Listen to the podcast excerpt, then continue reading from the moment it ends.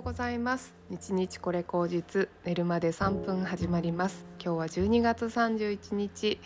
えー、日曜日でございます。皆さんいかがお過ごしでしょうか？大晦日になりました。えー、今ちょっとタイトルコール言ってですね気づいたんですけど「おはようございます。日日これ口実寝るまで3分」っていうことは基本的に私やり始めた時は寝るまで寝る前の「3分に聞いてもらう想定なのでだいぶずれてますよね。おはようございます。本当はおやすみなさい。日々これ口実寝るまで3分始まりますですよね。なんかそういう風に 全然できてないなっていう風に思ってちょっと笑ってしまいましたけれどもあの3分でもないしねだいたい10分の日もあれば20分の日もあってもうすごいグダグダではありますけれども相変わらずあのなんとか生きております。はい。えっ、ー、とね大晦日になりましたけど皆さんいかがお過ごしでしょうか？えっ、ー、とね私あの暮らしのマーケットさんっていうサービス皆さんご存知ですか？あのお掃除であの水回りをねどうしても綺麗にしたいなっていうところがあってあのお風呂場が結構あのパートナーの家が結構あんま基本お風呂に入らないかったのかあのお風呂釜の方がねちょっとなんかこうすそんなにすごい汚いわけじゃないんだけど若干なんかあのお風呂釜の方に風呂の蓋と桶が入っててちょっと何て言うんですかねうんと時を経てしまったなっていう感じがあるんですよ。でちょっとなんかそこを自分で掃除するのもちょっといつやろうかなって思ってたんですけどパートナーもなんか気にしててくれてたみたいであの暮らしのマーケットさんに来てもらおうっていう話であの年明けの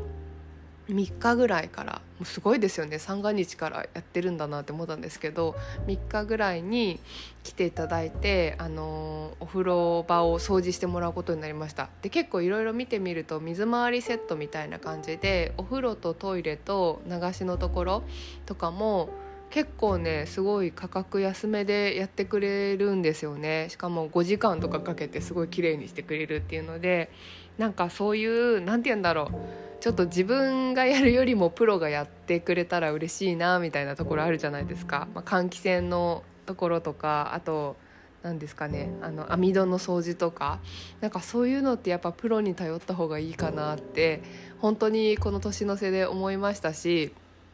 うんあとなんかまあ普段から結構こまめに掃除機かけたりワイクリックイックルとかしてるのでそんなすごい汚いわけではないと思うんですけど、まあ、あえてねそのやっぱこう綺麗にしたいっていう時があると思うんでそういう時は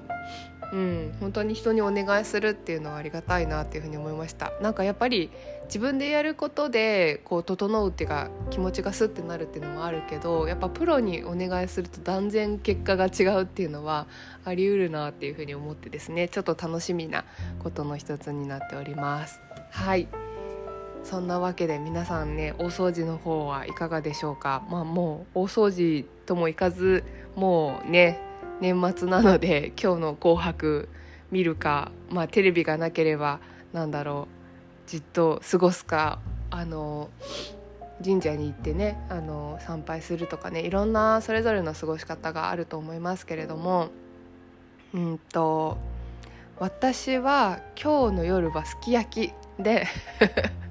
おせちは作らないのですき焼きをしてでにしんそばをですね夜中の12時になったら食べようって言っていてで次の日の朝は私たちはもうそれぞれ実家に帰りまして実家というか私の場合は姉の家なんですけども、えっと、多分そちら側の方であのおせちやら何やら用意してくださっていると思うのでそちらを当てにしようっていう寸法で1日2日そっちに、えーとお邪魔しまして私は2日はねお茶の先生のところにも行くので、えーと、多分お餅焼いたりとかしてくれるのかなって若干かすかな期待を してるんですけどもなんかそういうイベントもあるので自分たちは簡素に済ませましょうということでね考えております。でふるさと納税をすごい活用しまして今年はもうだいぶいい活用の仕方だったかなと思うんですけどそのすき焼きのお肉とあとなんか簡単なあのコロッケ餃子えーと、ハンバーグのハンバーグと牛丼かが全部こうパウチになって冷凍で なってるあのチンするか茹でるか焼けばいいっていうやつのすっごいこれ大活躍なんですよ。めちゃくちゃおすすめです。あのまだふるさと納税。今日今日のうちは2023年度だから あのギリいけるんであのめちゃくちゃおすすめですあの残高っていうかこう自分の上限額のうちの何何千円とか何万円残ってる方は是非超おすすめなのでどこだったかな？覚えてないんですけども牛丼と,、えーと、コロッケと,、えーと、と餃子と、うん、すでに出来合いですよ。出来合いが冷凍になってるけどめちゃくちゃ美味しいやつがあって。めちゃくちゃおすすめです。っていうのとあとはハムと,、えーと、ベーコンと、えー、ソーセージ。結構あの無塩のあのちゃんと体に悪いもの排除したやつのやつとあともういくらあっても十分いいねっていう普通のあの豚バラ肉とかの4キロセットとかあとお米ですね。お米とえっ、ー、とあとなんカニか。カニと,、えーと、ちゃんこ鍋セットかける2と、えー、うなぎですね。うなぎ。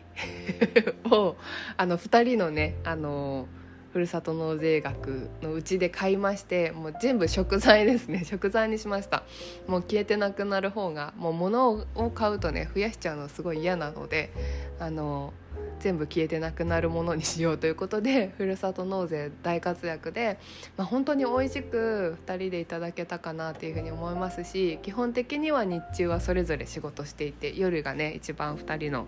過ごす大事な時間なのでそこでね「美味しい美味しい」って言いながら これこれうまいね」とかあとなんかビストロに行くとかもすごい好きであの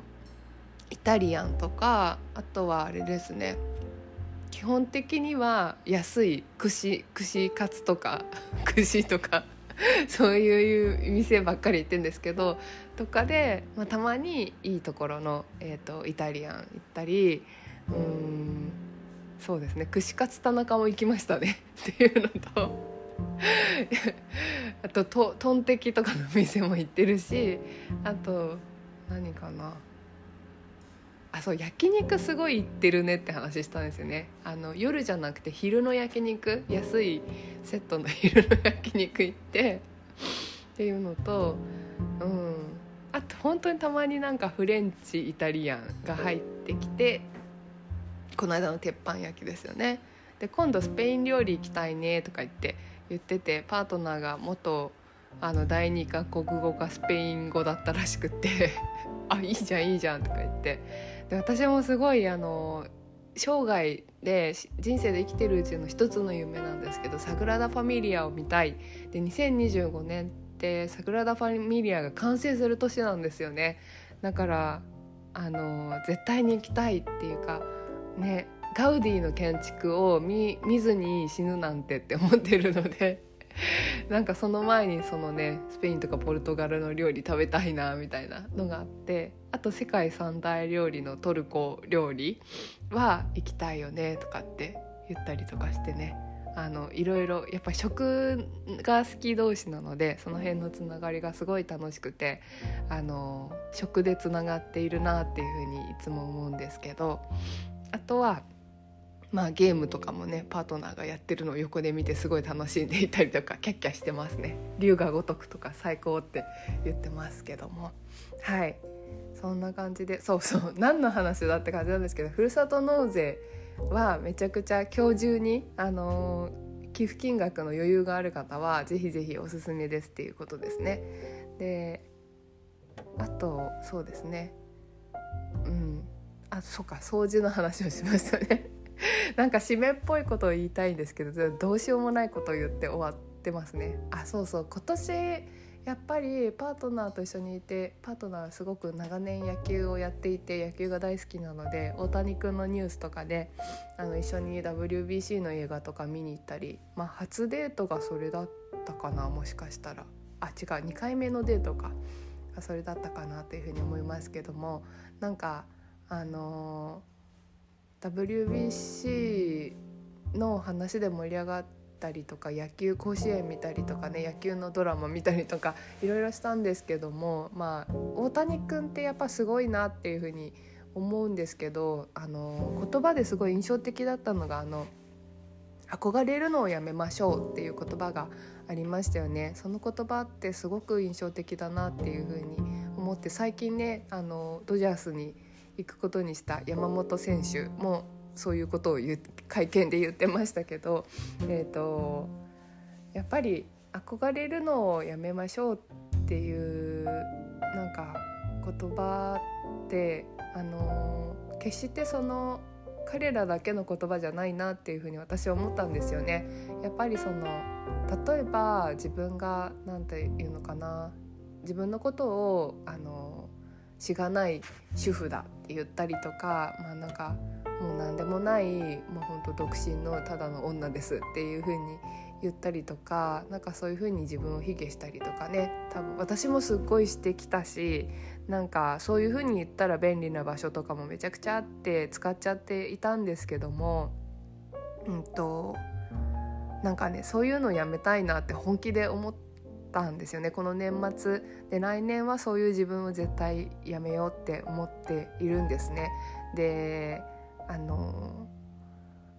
なんていうのかな例えばあの本当に身近な人あの自分の兄弟だったりとかあの友達だったりとかなんかその知ってるインフルエンサーの人だったりとかあのちょっとね有名になった人とか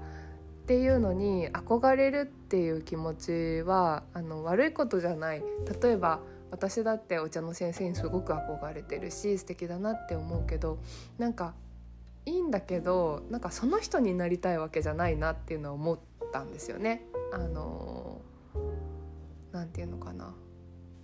憧れてもいいんだけどその人になりたいっていう憧れ方は違うなっていうふうに自分に思っててだって私はその人じゃないもんその人になれないもんって思っていてなのでなんか憧れるっていう、うん、なんかその人みたいになんか分かんないけど綺麗になりたいとかお金持ちになりたいとかうんなんかいろんな友達と一緒にワイキャイしたいとかなんかそういう憧れ方ってちょっともうなんか違うのかなって思っていて自分の中で。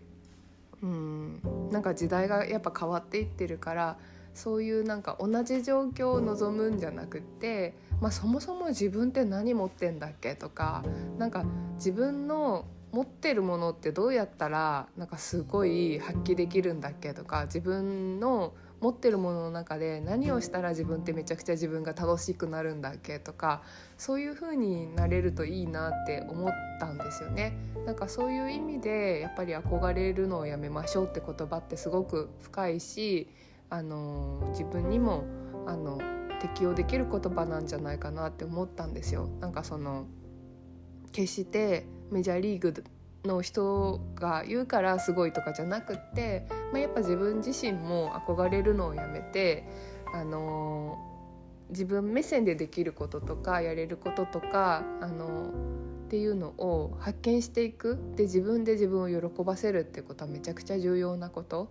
うん、なんだっけ加納姉妹のポッドキャストの最初の言葉にもあるんですよね。なんかたとえ100万人がそれを好きだとしてもあなたの中に喜べるものがなかったらそれはなんあなたの幸せではないのですみたいな言葉があるんですけどなんかそれに近しいかなと思っていてあのー、やっぱり自分ってとっても意味があるんですよね。この人生の中で自分って一番大事なあのパートナーでありあの大事なリソースでありあの一番一番なんていうのかな。常にあの好きでもあり嫌いでもありなんか長く付き合っていくものなのでそこを発見していく行為っていうことがすごく忘れているっていうことなんですよ。憧れるってことは自分を忘れるっていうことだと思うんですよね。なのでいろんな人のことを憧れていいなこうなりたいなとかって思ってると自分のこと忘れちゃうんですよその人がうんと、めちゃくちゃ何て言うのかな人を癒す力とか元気づける力とかあの楽しむ力があったとしても憧れちゃってあの人みたいにスタイリッシュになりたいなんかスンとした感じになりたいかっこよくなりたいって思ってたらその人の良さが発見されないまま終わってしまうっていうことだと思うんですよね。で私もねこの自分の喋り方とかなんかとろくてもたもたしててドラえもんみたいとか言われた時もあってなんかすごい嫌だなって思ってたんですよ。ちっちゃい時から。なんかそんな風に思われる外見とかこの喋り方とか雰囲気がなんかおっとりしてるねとかゆったりしてるねとか優しく優しそうだねとか言われるのがすっごい嫌だったんですよ。私の心の中は絶対そんなんじゃないみたいな。もっとシュッとしてるんだみたいなこと思ってたんだけどでもなんか今はそういう自分なんだなっていう感じなんですよね。で結局なんかそれそういう自分って持って生まれたものなんだなっていうふうに思っててで逆に言えばなんかこういう自分だからこそこのポッドキャストを聞き続けてくれてるその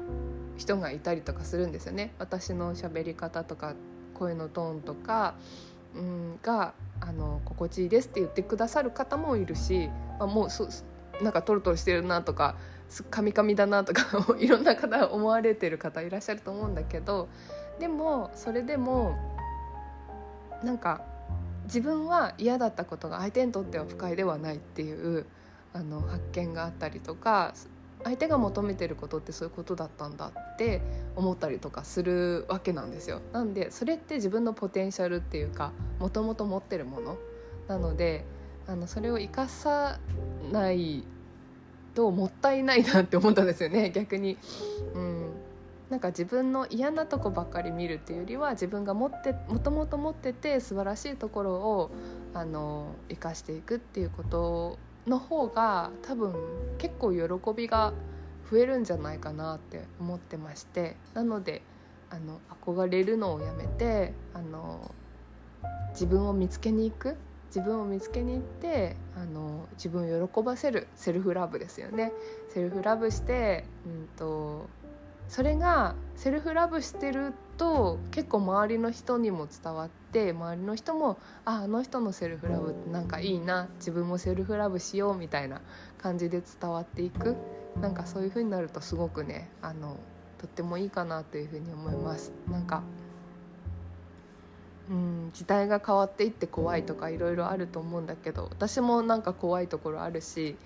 うん、でも楽しみなところもやっぱりある。そういうふうにあのなて言うんですかね憧れるのをやめましょうっていう世界観の中でそれぞれが自分の良さに気づいて、うん、自分をどうやったら喜ばしてあげれるかとかそれをどうやったらあの周りの人と自分を喜ばしつつ共存していけるかとか考えれる世界ってすごく素敵だと思うんですよね。なんかこうでないと周りに認められないとかああいう風にならないと社会的に認められないとかなんかお金持ちじゃないと幸せじゃないとかなんかそういう価値観から抜き出していけると思うんですよね。もちろんそのお金持ちで幸せだっていうのもすごい素敵だと思うしうんなんかなんていうのかな立花明さんの言葉を借りればプアジュっていうんですけどお金がなくても友達がいて幸せな人たちもいるんですけどもなんかどうあってもいいかなって思うんですよ。でどうあってもいいしだけどそれを選択するのは自分でうんなんかその自分を生かしていくっていうことをあの理解していくっていうことがすごく大事かなと思います。なんか私お花の先生に最後の今日一番最後のあの教室で言われたんですよ。あなたお花をよく見なさいとなんか例えばこういう生け方でああいう生けた生け方って毎回言われてるけどそんなこと気にするんじゃないの。まず花を見るのって言われたんですね。84歳のおばあちゃんに言われて。ああでも本当そうだよなって思ったんですよ。あのどうあろう。社会人であってこうあった方がいいとか人としてこうあった方がいいとかうんと、こうあった方がうまくいくとかこういうマーケティングをした方がいいとかそういう問題じゃなくってまず自分が自分のことを見てあげないといけないそのお花ってどんな特徴を持っててあのどんな個性を持ってるんだろうって見てあげてちょっとこの曲がりがあるなとかこの曲がりを出してあげたいなとかそういうところですよね。なんかそういう視点がすごく大事だなってお花の先生の言葉にハッとしたんですけどもなのでねなんかそんな風に来年過ごしていきたいなと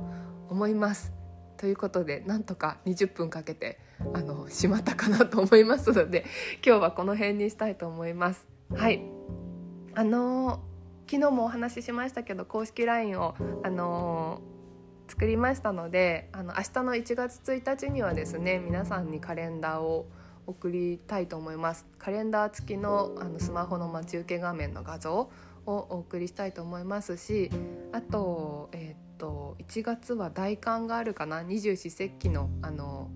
えー、暦のレターみたいなのも送りますのでぜひぜひご興味ある方は公式 LINE 概要欄にありますので、えーと、ご登録お願いしますお気軽に私がこう押し売りしたりとかしないのでぜひぜひお気軽にご登録ください。はい。では皆様2023年もありがとうございました。2023年初めてこのポッドキャストを聞いてくださった方も今日初めて聞いてくださった方も2024年に発見してくださった方も皆様本当にありがとうございました。あの引き続き明日もねポッドキャスト配信しますのであのどうぞよろしくお願いします。皆様本年は本当にありがとうございました。2024年もどうぞよろしくお願いします。ではでは失礼します。